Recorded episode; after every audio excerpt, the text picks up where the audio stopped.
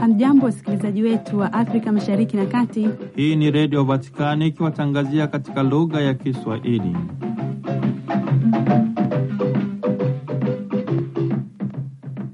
Ni kwa mara nyingine tena, ndugu msikilizaji wetu wa redio Vatikani, ninaukaribisha kusikiliza yanayojiri ndani ya viunga hivi. Kwanza ni muhtasari wake. Katika dominika ya pili ya Kwaresima, Injili inatuonyesha kung'ara kwa Bwana. Baba Mtakatifu Francisco katika tafakari yake kwa waamini na maujaji waliofika katika uwanja wa Mtakatifu Petro mjini Vatikani tarehe 25 Februari 2024 amesema kuhubiri ufalme, msamaha wa dhambi, kuponesha na ishara alizotimiza zilikuwa kiukweli cheche za mwanga mkuu zaidi, mwanga wa Yesu, mwanga ambao ni Yesu. Baada ya tafakari na sala malaika wa Bwana, Papa Francisco Dominika amekumbuka miaka miwili tangu kuzuka kwa vita nchini Ukraini. Amekumbuka vita vya Palestina na Israeli na vita sehemu nyingine za dunia.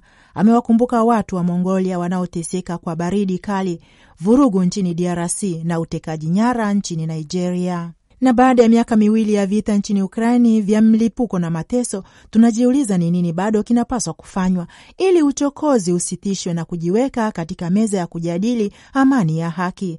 Hayo ni maoni ya mwariri mkuu wa taariri ya Baraza la Kipapa la Mawasiliano. Tumezingatia mada ya sala katika mwaka huu wa sala kwa utashi wa Papa katika maandalizi ya Jubilei. Tulitafsiri ujumbe wa Papa wa Kwaresima katika lugha ya Kimongolia na kuusambaza siku ya Jumatano ya Majivu. Alisema hayo Kardinali Marengo, msimamizi wa kitume wa Mongolia. Habari hizi na nyingine utapata kuzisikiliza tulizokuandalia na Padri Richard Mjigwa. Ni Angela Wezaula anakukaribisha. Baba Mtakatifu Francisco akiwa katika dirisha la jumba la kitume mjini Vatikani ametoa tafakari yake Dominika ya pili ya Kwaresima tarehe 25 Februari 2024. Akianza, Baba Mtakatifu Francisco amesema: Cari fratelli e sorelle, buongiorno.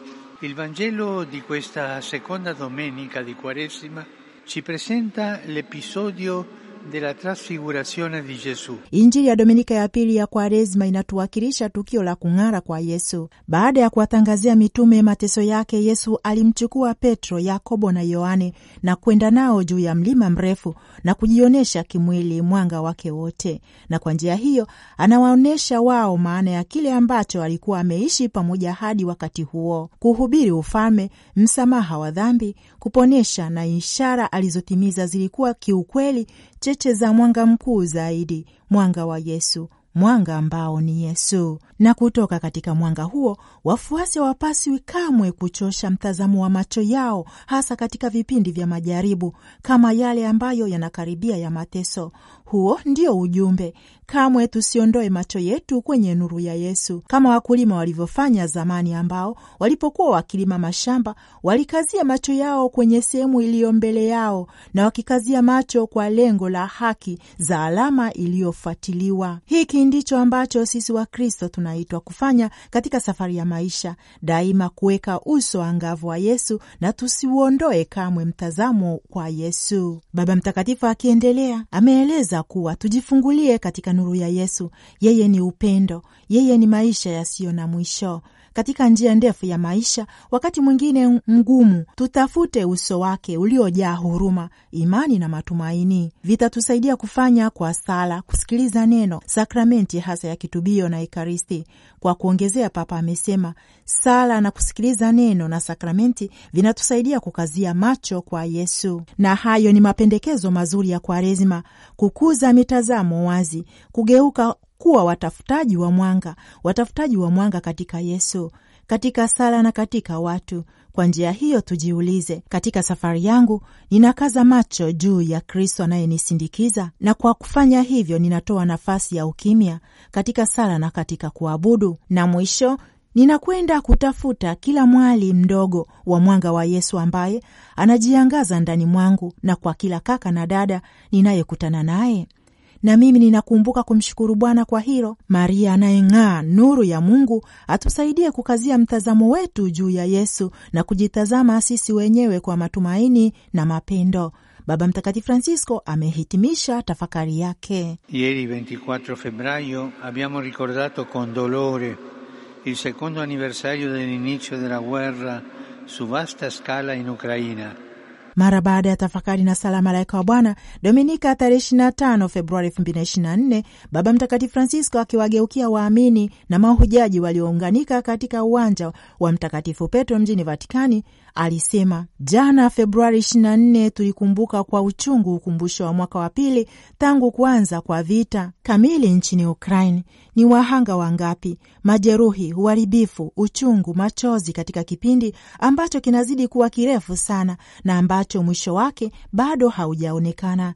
Ni vita ambayo sio tu vinaharibu eneo hilo la Ulaya, lakini vinaibua wimbi la hofu na chuki duniani kote. Mentre rinnovo il mio vivissimo affetto al martoriato popolo ucraino e prego per tutti, in particolare per le numerosissime vittime innocenti, supplico che si ritrovi quel po' di umanità che permetta di creare le condizioni di una soluzione diplomatica alla ricerca di una pace giusta e duratura. Wakati nikifufua mapenzi yangu ya kina kwa watu wa Ukraini wanaoteswa na kuombea kila mtu, hasa kwa waathiriwa wengi wasio na hatia, ninasihi kwamba ubinadamu huo upatikane, ambao unaturuhusu kuunda mazingira ya suluhisho la kidiplomasia katika kutafuta haki na amani ya kudumu. Baba Mtakatifu Francisco akitazama vita vingine katika nchi takatifu amesema, E fratelli e sorelle, non dimentichiamoci di pregare per la Palestina, per Israele e per tanti popoli dilaniati dalla guerra e di aiutare concretamente a chi soffre. Pensiamo a tanta sofferenza, pensiamo ai bambini, bambini feriti, innocenti, Kaka na dada, tusisahau kuiombea Palestina kwa ajili ya Israeli na kwa ajili ya watu wengi waliosambaratishwa na vita na kuwasaidia kwa hakika wale wanaoteseka. Hebu tufikirie juu ya mateso mengi, tufikirie juu ya watoto waliojeruhiwa wasio na hatia. Baba Mtakatifu Francisco akiendelea na mtazamo huo wa vita vilivyosambaratika ulimwenguni, pia amegeukia bara la Afrika na kusema, seguo con preoccupazione l'aumento delle violenze nella parte orientale della Repubblica Democratica del Congo. Ninafuatilia kwa wasiwasi ongezeko la ghasia katika eneo la mashariki mwa Jamhuri ya Kidemokrasia ya Kongo.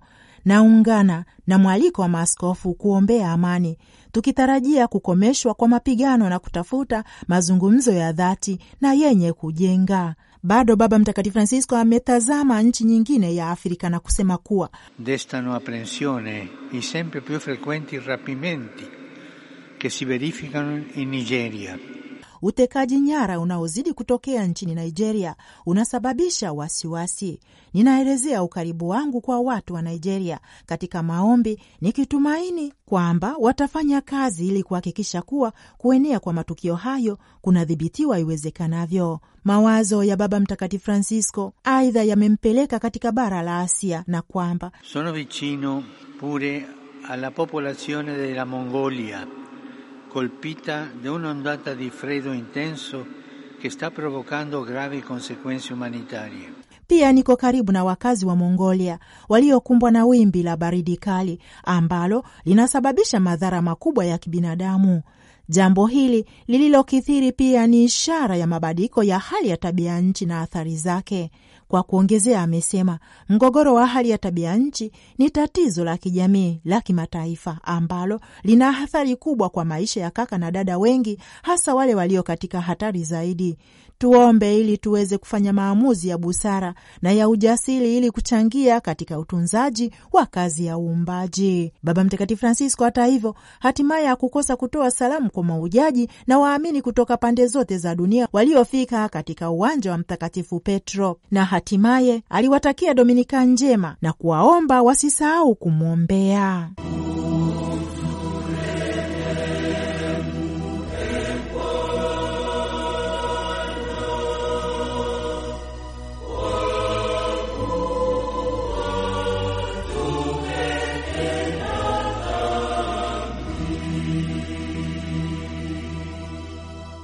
Katika taariri ya mhariri mkuu wa taariri ya Baraza la Kipapa la Mawasiliano, Daktari Andrea Tornieri, kuhusiana na kutimiza miaka miwili ya vita vilivyoanza tarehe 24 Februari 2022 nchini Ukraini, anaandika hata kama habari za kutisha ambazo zimefika kutoka nchi takatifu katika miezi ya hivi karibuni na sasa kifo cha mpinzani wa Urusi Navalny kimefunika habari za vita vya Ukraini, leo hii tunataka kukumbuka.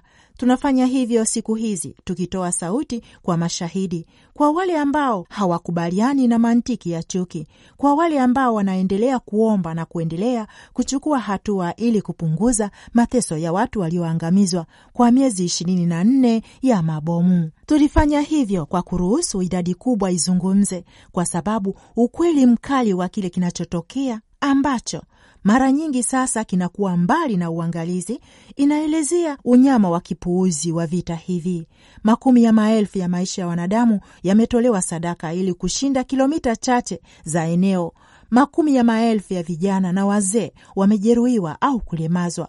Miji yote ya Kiukraini imeharibiwa kabisa. Mamilioni ya watu waliokimbia makazi yao wanaishi nje ya nchi. Maelfu ya migodi yamekusudiwa kudhoofisha maisha ya baadaye ya watu wasio na hatia. Ni nini bado kinapaswa kufanyika ili uchokozi ukome, ili wapate kukaa kuzungukia meza kwa ajili ya kujadili amani ya haki? Anaandika Daktari Tornieri. Maombi mengi ya Papa Francisco ya kutaka umakini juu ya Ukraini inayoteswa yameachwa kuangukia kwenye utupu. Vita na jeuri inaonekana kuwa njia ya kusuluhisha mizozo.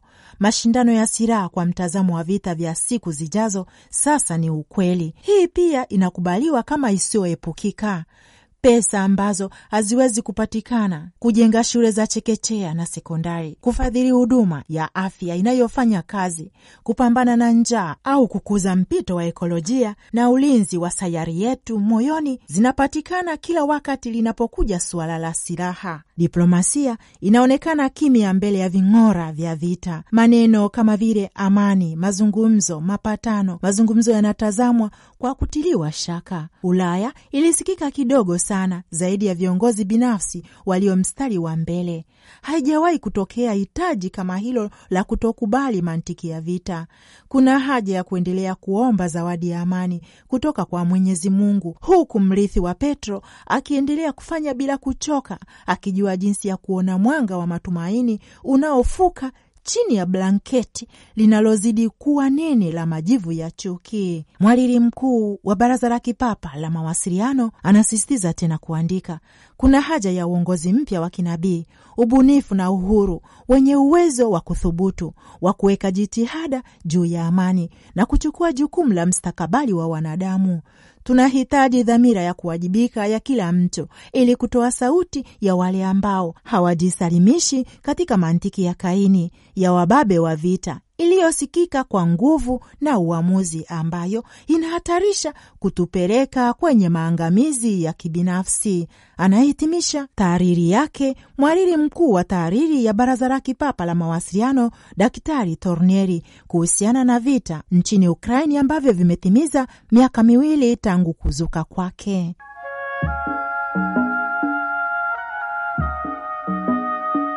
Kardinali Giorgio Marengo, msimamizi wa kitume wa Olambata nchini Mongolia, akizungumza na shirika la habari za kimisionari kuhusiana na kipindi cha Kwaresma, alisema jumuiya yao ndogo ya kikatoliki huko Mongolia inapitia kipindi hiki cha Kwaresma cha nguvu. Jumuiya tisa za parokia zimezindua programu zao za kichungaji na kiroho wamezingatia mada ya sala katika mwaka huu wa sala ulioombwa na Papa Francisco kwa ajili ya maandalizi ya jubileo ya 2025. Wakati huo huo wa Kwaresima daima una kipengele cha kuvutia kwa sababu unaanza na mwaka mpya wa mwezi. Mwaka huo kalenda ya Kimongolia iliendana na tarehe iliyopitishwa nchini Korea na China. Walikuwa wana mkesha wa mwaka mpya mwishoni mwa juma na kisha katika juma lililofuata mchakato wa safari ya Kwaresma iliyoanza Jumatano ya Majivu. Kwa upande mmoja, mkesha wa mwaka mpya ni wakati wa wingi wa sherehe na si wa sadaka, kwa sababu wakati mwingine unaleta mabadiliko ambayo yanapatana sana na Injili, kama vile kufanya upya. Kwa mfano kila kitu lazima kiwe kipya kwa nia ya upyaisho halisi wa kina, sio tu wa nje nje, alisisitiza Kardinali Marengo. Kwa kufafanua zaidi, msimamizi wa kitume alisema lazima wapatane ili kila kitu ambacho wameshuhudia katika mwaka uliopita, kutokubaliana au mvutano fulani, kuachwa kando na kuanza tena mahusiano ya amani. Amani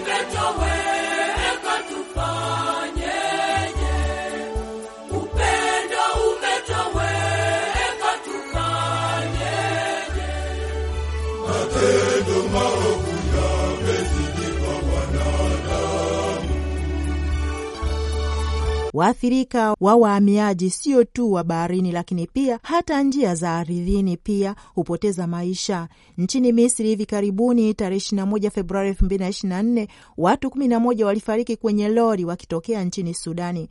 Gari hilo lilipinduka na kuwaka moto, ambapo hakuweza kukimbia abiria waliokuwemo wamekwama ndani humo.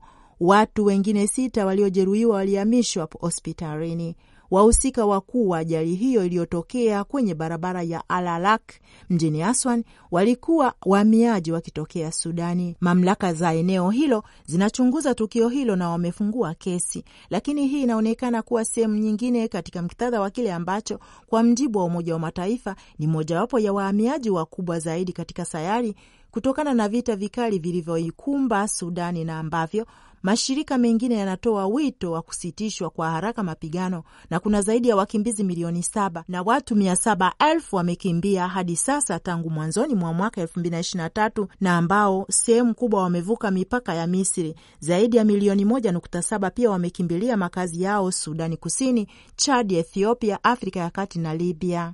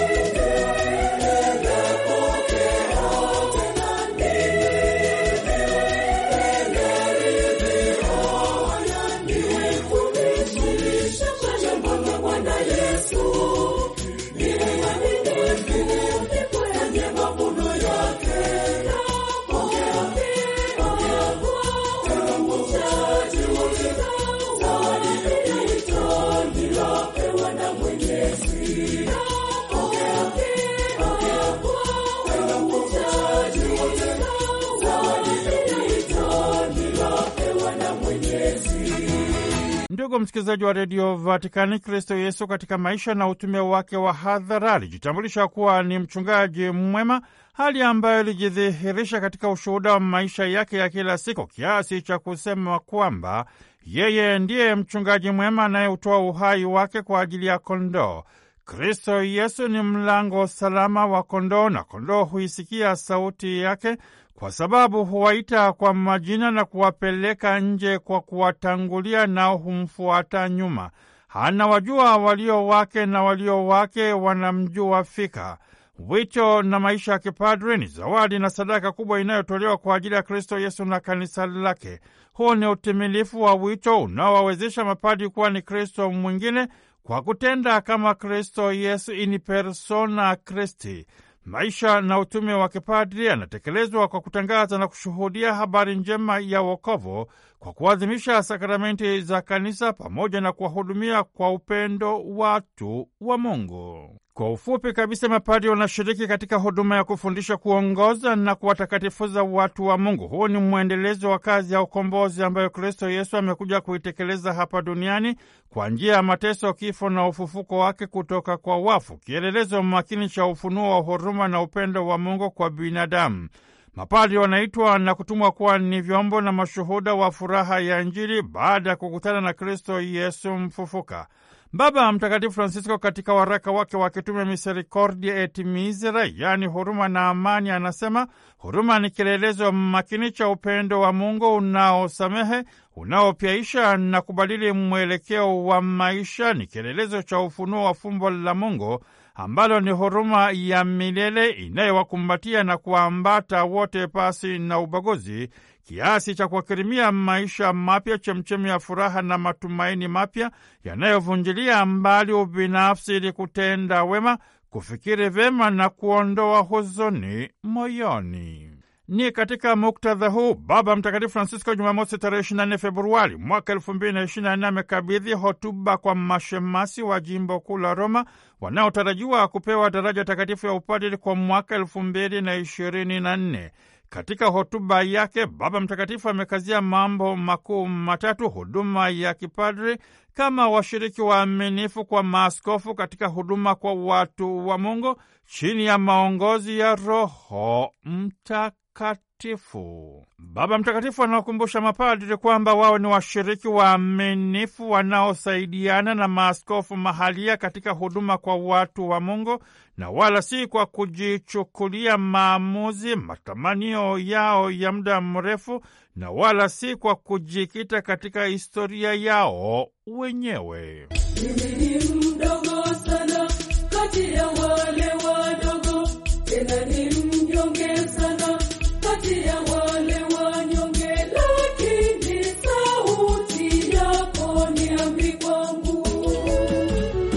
Ndugu msikilizaji wa redio Vatikani, mababa wa mtaguso mkuu wa pili wa Vatikani wanakazia kwamba mapadre ni washiriki wenye busara wa daraja ya uaskofu, msaada na chombo chake waitwao kuwatumikia watu wa Mungu wakiwa wamoja.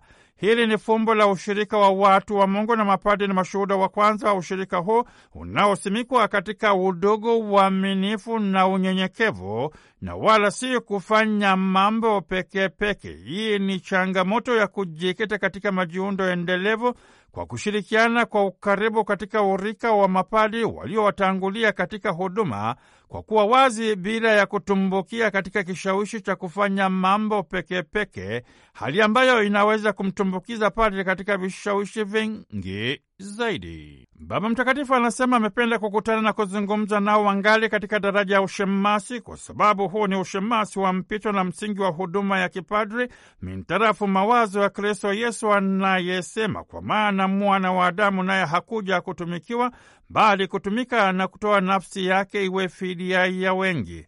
Hapa mkazo ni umuhimu wa huduma kwa watu wa Mungu na kwamba mapadri wawe na ujasiri na unyenyekevu wa kumwomba Mwenyezi Mungu awasaidie kuwahudumia vyema watu wa Mungu, daima wakijiachilia mikononi mwa Mungu kadiri ya hali na mazingira, pengine hata kwenda kinyume cha yale waliojifunza wakiwa seminarini. Maisha na utume wa shughuli za kichungaji ni sadaka na majitoleo yanayopata chimbuko lake katika fumbo la Ekaristi Takatifu linalomwilishwa katika uhalisia, vipaumbele na sadaka ya maisha ya kila siku. Huu ni mwili wangu unaotolewa kwa ajili yenu.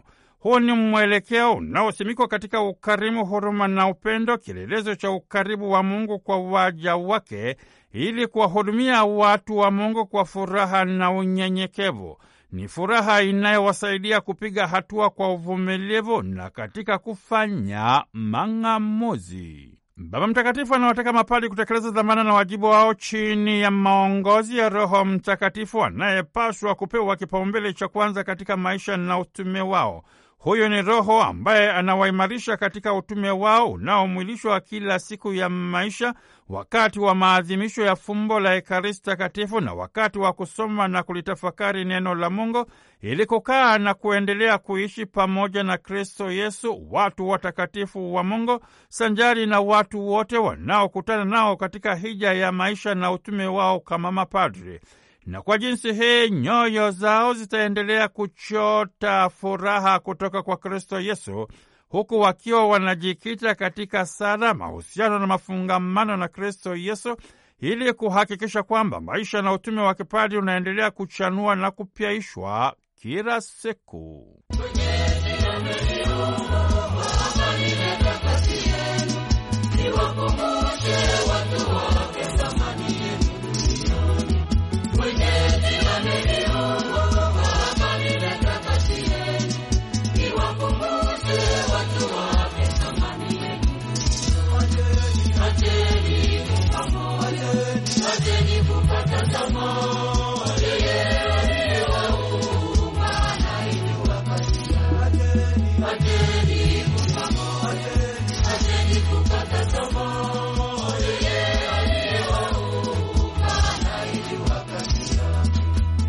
Ndugu msikilizaji wa redio Vatikani, Alhamisi jioni tarehe 22 Februari mwaka 2024 watu zaidi ya kumi wamefariki dunia kutokana na ajali ya moto ambao umeteketeza nyumba yenye ghorofa kumi na nne iliyokuwa inakaliwa na watu zaidi ya 350 kwenye vyumba 140 huko mjini Valencia nchini Hispania. Majeruhi 15 walipata matibabu na kuruhusiwa kuendelea na shughuli zao, lakini taarifa zinaonyesha kwamba kuna zaidi ya watu ishirini hawajulikani walipo. Hao wanahofiwa kwamba waliteketea kwa moto. Uchunguzi wa vifaa vilivyotumika kwenye ujenzi unaendelea. Ni katika muktadha huu Baba Mtakatifu Francisco katika ujumbe wake kwa Askofu Mkuu Enrique Benaventi Vidal wa jimbo kuu la Valencia nchini Hispania, ulioandikwa kwa niaba yake na Kardinali Pietro Parolini, katibu mkuu wa Vatikani, anasema anafuatilia kwa karibu taarifa za ajali ya moto iliyotokea huko Kampanar na kusababisha maafa makubwa kwa watu na mali zao. Baba Mtakatifu amewakabidhi watu wote waliopoteza maisha kutokana na ajali hii kwa huruma ya Mungu na anapenda kuwahakikishia watu wote wa Mungu mjini Valencia uwepo wake wa karibu kwa sala na sadaka yake, na hasa zaidi wale wote waliokumbwa na kutikiswa na ajali hii mbaya. Baba Mtakatifu Francisco anapenda kuwakabidhi wote hawa chini ya ulinzi, tunza na maombezi ya Bikira Maria wa mshikamano na ya Mtakatifu Yosefu. Mwishoni amewapatia baraka zake za kitume kama zawadi ya matumaini kwa Kristo Yesu mfufuka. Kutoka studio za redio Vatikani, kama kawa ni mtoto wa mkulima, Padri Richard Mjigwa.